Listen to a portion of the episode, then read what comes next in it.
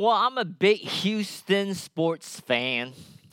You know, the last couple of weeks, uh, it's been disheartening um, just watching our Houston Texans uh, management uh, and some of the key players uh, at odds against one another. The team uh, is not all on the same page. It seems like the management has one idea as to what the culture is and supposed to be, but yet the player has a very different perspective of what it ought to be. There seems to be a lack of leadership and a lack of care for the players. And as a result, there was just a lot of frustration from everybody. And this is really a description of what is not a flourishing team. While the fans are craving for both the management as well as the players to work together on a common goal. See, the leaders and the members of the church at Thessalonica do have a common goal. So they desire to bring the gospel to the lost and to help them to grow in Christ. We uh, see that we have bear witness of the church turning the city upside down. They have become a flourishing church. These young people were fired up for God. And we saw in chapter 1 of First Thessalonians that it says that the Thessalonians were uh, became imitators of Paul and his companion. The new believers just followed after the, their example. There were two major descriptions about Paul that's given in our scripture reading today in 1 Thessalonians chapter 2, 1 to 12, that contribute to the church of Thessalonica as being a flourishing church. And I'm sure, well, what are those two qualities? Well, the first thing is that Paul is a bold proclaimer of the gospel. See, Paul was not only interested in converts, but that he was also interested in helping these new believers to grow in Christ, that they would become disciples of Christ. And, and that leads us to that second description about Paul that Paul was a loving parent. He was portrayed as a caring mother and a concerned father that help these new converts to grow in Christ.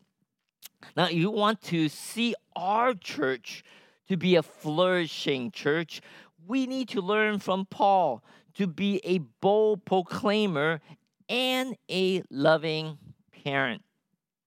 Now, before we dig into this passage, let me just give you some background about this text. See, there are just a lot of opposition to Paul. His opponents tried to destroy him first by bringing persecution upon him. But when that didn't work, they tried to undermine people's trust in Paul's message and his character. And as, as a result, we see that Paul defends himself by asking the recipients of the letter to recall what Paul has done and who he really is. So let us take a look at that first description that Paul, as a bold proclaimer of the gospel. Well, let us turn to 1 Thessalonians chapter 2, beginning in verse 1. Let's take a look at the first two verses. For you yourself know, brothers, that our coming to you was not in vain. But though we had already suffered and been shamefully treated at Philippi, as you know, we have boldness in our God to declare to you the gospel of God in the midst of much affliction. We see that the Apostle Paul, during the second missionary journey, was called to share the gospel to the Gentile. He started out his ministry at Philippi, where he was faced with great opposition. He was falsely accused, stripped, brutally beaten, flogged, and then thrown into jail. Well, that didn't stop him from sharing the gospel to the jailer. And we saw later on that the jailer trusted Christ as his personal savior. Later on, uh, we see that Paul was permitted to leave uh, Philippi. He then proceeded to Thessalonica. Well, with so much persecution that he received there at Philippi, you would think that Paul would think twice whether, you know, how he is going to preach the gospel or not, or maybe he, he should just kind of lighten things up a little bit when he goes to the next city. However, when Paul arrived in Thessalonica, he went directly to the synagogue and started preaching boldly the gospel that Jesus is the Christ. He's the one and only one that can save us. Well, the Jewish people were jealous and, and that, that, that, that many people were following after Paul and his teaching of Jesus Christ. And as a result, they formed a mob and they started a riot. It became so severe that Paul had to leave the city. From this initial uh, appearance, it seems like Paul's effect there in Thessalonica was a failure. But really, in reality, the seeds that he has sown there in Thessalonica started to flourish. These young believers' lives were transformed. Although they did not know a whole lot because Paul was only there for three Sabbaths or three weeks, we see that they obeyed all that was taught to them. They shared the gospel, the good news, wherever they went. The Spirit of God was moving so strongly in them that the gospel spread from Thessalonica there to the rest of the province or, or their so called state. And not only did it, it, stop there, they went into the next province, which is Achaia.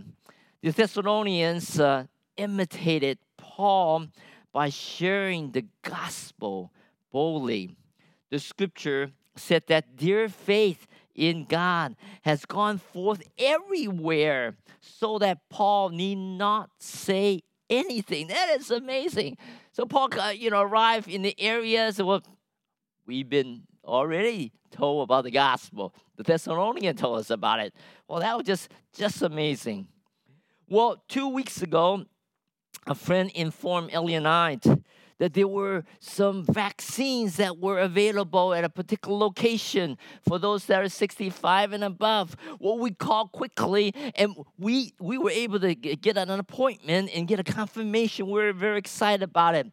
Ellie then started uh, calling all the people that he, she knew that were 65 and over and to let them know about this good news as to where they can find the vaccine. Matter of fact, she went ahead and, and helped uh, set up appointments for several of our friends. She wanted to make sure the good news get out as soon as possible. But yet actually the best good news belongs to us. We have that. That is the gospel. And may we be even more excited to proclaim the good news boldly wherever we go. We see in verse 1, it says, Our coming to you was not in vain. It is not a failure. Paul is refreshing their memory by saying, For yourself know, in verse 1. And also, we see in verse 2, it says, As you know. Basically, they were witnesses of what was going on. It was not in vain. We see that although there were great persecutions in Philippi, Paul shared that same gospel that Jesus is the Christ boldly at Thessalonica. Although they might not be very popular with men, he stayed faithful to God with the gospel. Well, before I move on, I'd like to give you more context as to what was happening at that time. See, during Paul's time, there were many false teachers.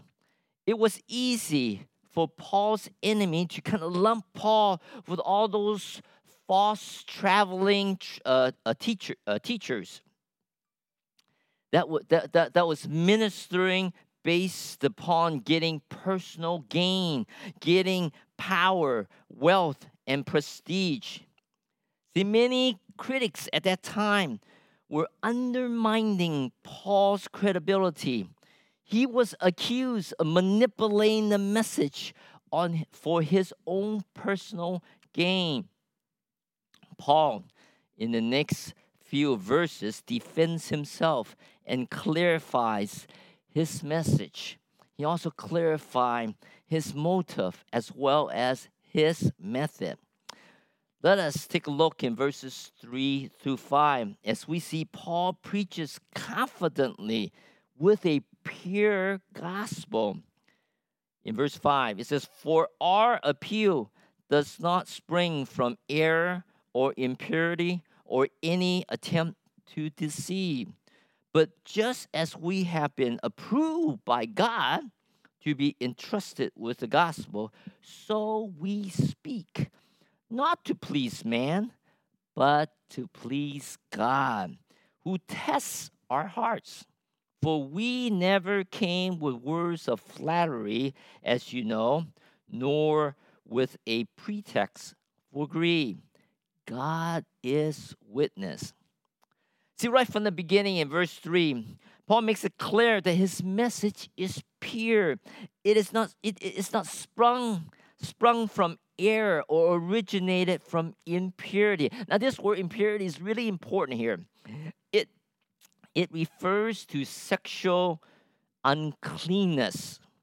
See, back in those days, many Greek cults practiced sexual perversion they would have sex with temple prostitute or the cult's leader. See, the temple orgies were very common back in those days. And the participant really believed uh, that when they have sex with the male leader of the cult or the female prostitute who, who's supposed to be closer to God, that they themselves would connect with their gods. Well, there's a, a, a, a, a mystical union that will take place that they could have with their gods. Well, Paul's critics are to accusing Paul of the same kind of impurity. And, and Paul denies such ridiculous accusation. And Paul claims that his message is true. And we see in verse 4 that uh, he goes on to explain his motive is also pure. Now, in verse 4, it says, But just as we have approved by God to be entrusted with the gospel, so we speak, not to please men, but to please God who tests our hearts. Not only is the message pure, but we're going to see here that the, his, his motive is also pure. See, Paul and his companions are approved by God. They were tested and were validated. God has called Paul to be an apostle back in Acts 9 and has entrusted him with the gospel. And he he is preaching the gospel not to please men, but to please God. There was a young man that joined a mission trip. And the only reason that he went on this trip was so that he can appear to be spiritual to other people that were around him. Well, uh, he might be able to fool and deceive some of those individuals that were around him.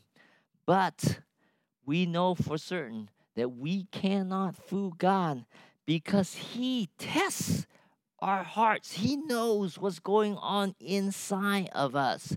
See, God is our witness, and we are accountable to Him. We see that Paul preaches confidently with the pure gospel. We have seen the message is pure, and we've seen the motive is pure. Now, I'd like to take a look at his method. His method is also pure. I'm going to take a look at the latter part of verse 3 and also the beginning of verse 5. And it says, For our appeal does not spring from error or impurity or any attempt to deceive.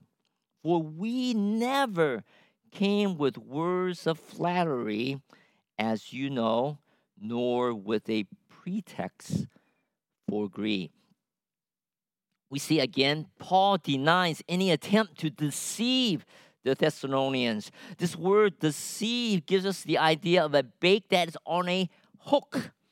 In other words, Paul did not manipulate things to trap the people. He did not use so called the bacon switch method. He never used flattery. See, flattery is just another form of lying it gives positive impression to the individuals, but there is ulterior purpose for personal gain. And, and usually the underlying motivation deals with greed. Unfortunately, back in the Paul's days, uh, we see various people using religion as a means to making money. But Paul did not request any funds. In a matter of fact, we see later on that Paul toiled day and night so that he will not be a burden to the Thessalonians. Paul only preached the gospel and did not manipulate or trick the people.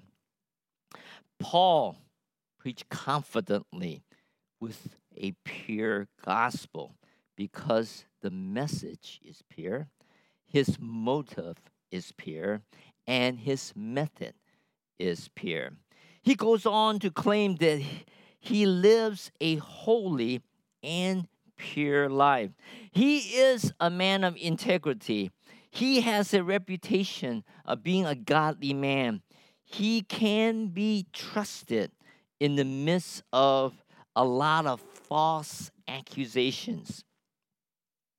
Paul has called upon the Thessalonians to remember, to bear witness, to recall what they know about him, because they are eyewitnesses to what Paul is saying.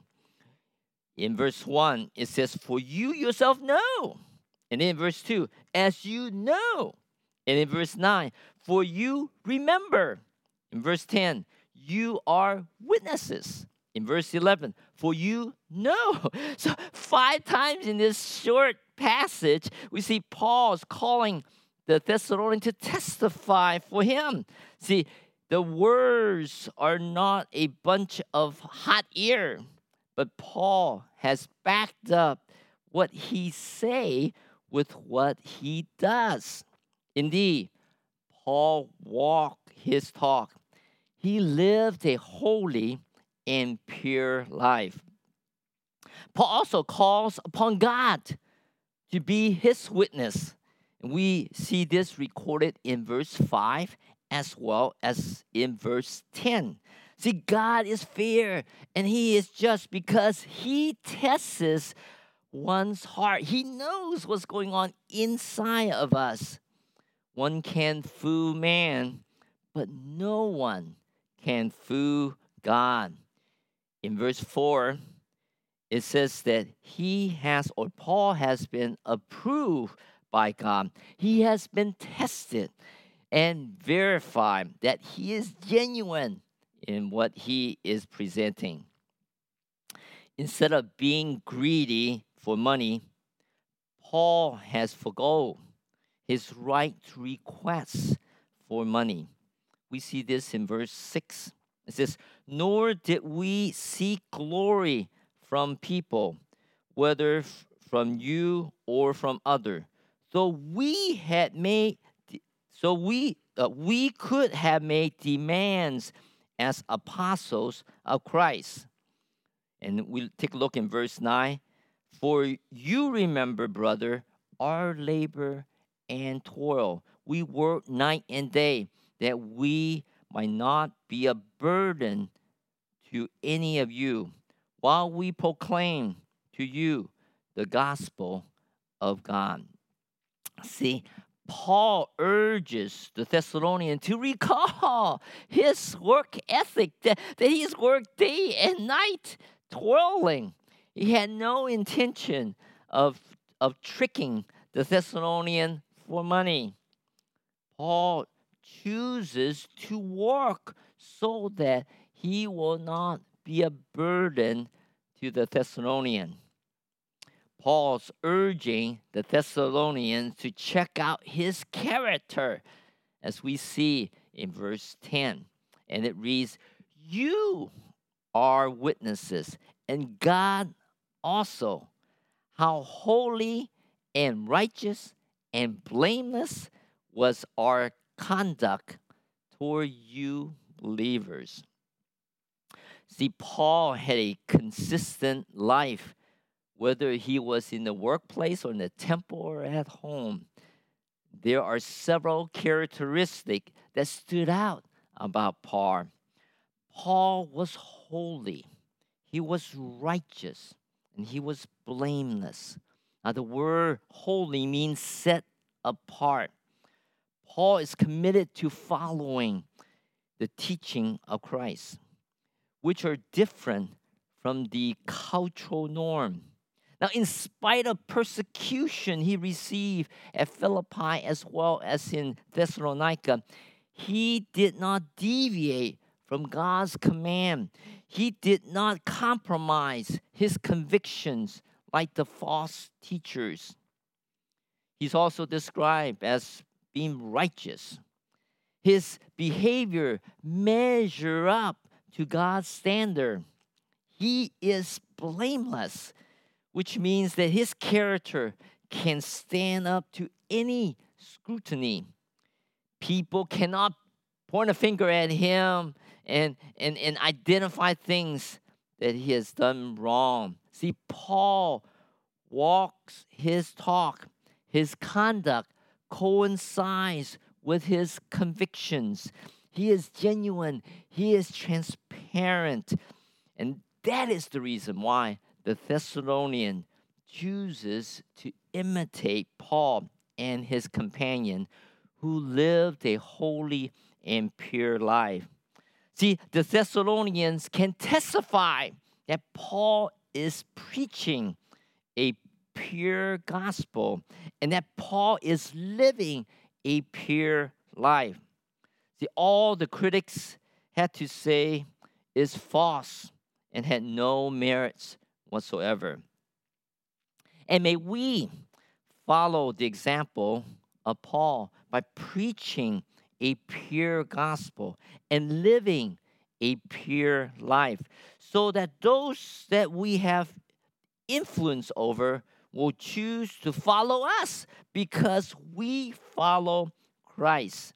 Now, the question before us is Are we good role model worth emulating. As I stated in the beginning of the message, I said there are two major descriptions of Paul given in this passage that contribute to the church of Thessalonica as being a flourishing church. And we said earlier that, first of all, first description, that Paul was a bold proclaimer of the gospel. And the second is that Paul was a loving parent. He was portrayed as a caring mother and a concerned father. Well, let us take a closer look in this second part of the sermon. Let us take a look in verse 7. It says, But we were gentle among you like a nursing mother taking care of her own children. Note that in the very beginning of verse 7, it starts with the conjunction but, which speaks of a contrast. So here Paul's contrasting what, what, what, what the critics were trying to accuse Paul of manipulating the situation for personal gain. He refutes that notion and explained how he has treated the new believer at Thessalonica. He described himself as a nursing mother, taking care of her own children. One of the most uh, challenging role in the world, I believe, is being a new mother. The baby uh, is uh, totally dependent upon the parents, and particularly uh, toward the mother. See, the newborn is very fragile and needs care for need to be cared for with gentleness. I could still recall the first time I held my firstborn, Grace. I was instructed um, to make sure I support the head and put, my hand uh, behind her neck and be very gentle as I hold on to her. She um, had a lot of needs throughout the day. A mother's uh, needs to be on duty 24 7. When she's up uh, in the middle of the night at 1 o'clock or 4 o'clock in the morning, uh, a nursing mom is there to attend to her baby. It requires a lot of sacrifice, need to be available there needs to be compassion and love. Now, the word here for children refers to immature children. Children go through growing pains and encounters problems as they mature, as they grow. Mothers needs to be patient with them. Now, similarly, new believers go through growing pains as well. And we, uh, we as God's under shepherd, are to be patient, make sacrifice for them. It takes a lot of time and energy to care for children. See, a nursing mom also feed the baby. It is imperative that the mother get good nutrition so that she can provide food for the newborn. She needs to be in God's Word so that she can feed her child spiritually. Now, I, I know of a middle school Sunday school teacher that not only teach on Sunday, but uh, he would call his students every week to see how they are doing. He would build relationship with them and demonstrate genuine care for them. And he prays for them regularly. He not only did this for one week or two weeks, but he did that for the next eight years, even when, when some of his students have gone to college. Now, that is genuine care and a commitment for the long haul.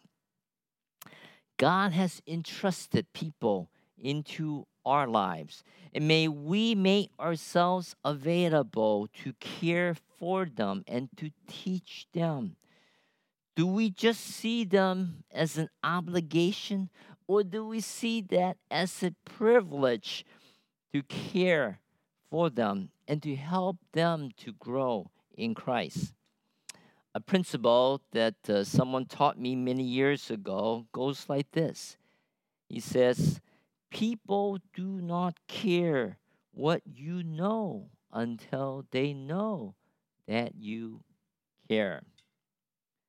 And how can we care for those that God has entrusted to us? We care by communicating uh, with them regularly we also need to find out what might be some of their needs. And then we make ourselves available to support them, to assist them. Listening to them is really critical. Showing empathy is also vital. That's like being a caring mother. Not only does Paul show gentle care for the new converts, like a nursing mother, but he also show affection toward them. And we see this recorded in verse 8. It says, So, being affectionately desirous of you, we were ready to share with you not only the gospel of God, but also our own self because you have become very dear to us. Paul is saying that it's not enough to share the gospel with them, but also to share his life with them. This is this is investing one's life to help others to grow in the Lord. This is basically discipleship. That's what it's all about.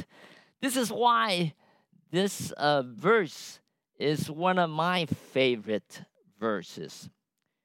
Scripture tells us that we are called to be disciples of Christ and to make disciples of Christ. We start by showing affection for them.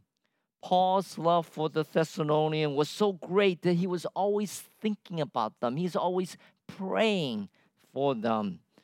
See, a mother is always thinking about um, her child and wondering if he or she might be safe or if he or she might have enough to eat or if he or she need to be clothed and to be more warmed. Uh, or, or, or, or, or, or that he needs to be cared for.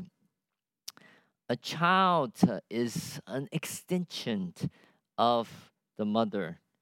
And the mother can feel what the child might be feeling. And uh, when there is a need, the mother drops what she might be doing so that she can attend to the need of the child. Now, God has entrusted people into our lives. How are we showing our gentle care for them? How are we showing affection toward them? May we take advantage of these blessed opportunity. Now, not only is Paul betrayed as a caring mother, but we see in the next couple of verses that he was portrayed as a concerned father. Let us take a look at how a concerned father uses his words as is recorded in verses 11 and, and 12.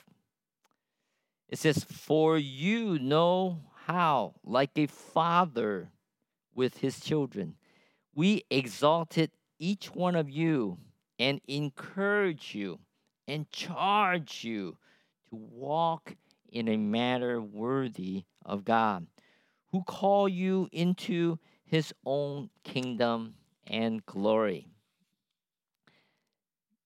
There are three key words here in, in, in, in this uh, couple of verses that describe how Paul communicated with his children. The first word is that he exalted them, you know, uh, w- which means coming alongside to speak to an individual. It, it, it, it gives the idea of motivating someone, cheering the other person on, inspiring them to do what they're supposed to be doing. You know, children crave for exhortation from their fathers, instead of scolding the children, we need to be the greatest cheerleaders. Now, the second word is encourage, gives understanding of comfort. See, it's easy to be discouraged. And one of the father's role is to encourage young believers to see things from a positive light. It involves empathy, where one understands how the other person might be feeling and be willing to stand by the person and to support the person. Tell him that you believe in him and that he can do it and that you are proud of him. They need to be infused with courage to do what is right. The third word is charge, which means uh, witness. See, a, a witness seen life and therefore is qualified to instruct and warn and to correct. When a father witnesses his child going down the wrong path, he must respond quickly by giving instructions or warning or correction. Because one of the highest expression of love is correct someone for his own good. And we see in verse 12 that Paul explains his ultimate goal or his purpose for exalting and encouraging and charging the believers is so that they will walk in a manner worthy of God.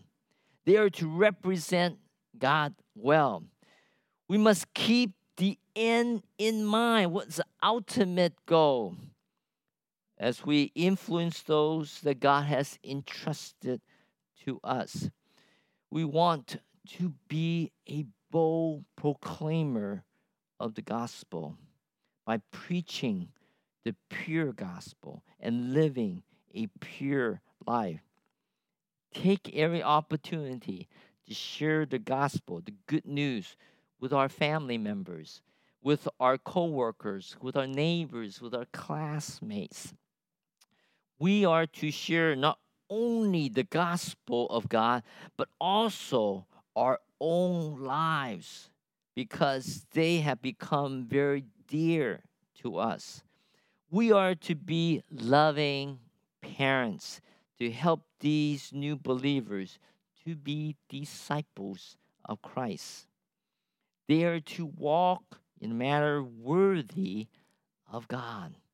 And as we pursue to follow the examples of the Apostle Paul, we will contribute to establishing a flourishing church. Let's bow for prayer.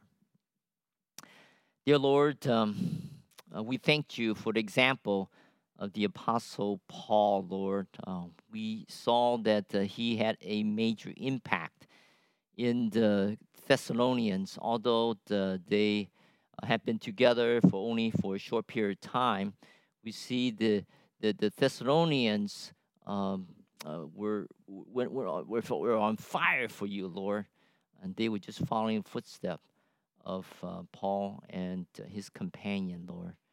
And Lord, uh, as, as we have learned today, uh, to be uh, a proclaimer, to, to, to be bold in, in proclaiming the gospel, as well as to be a loving parent. Lord, teach us.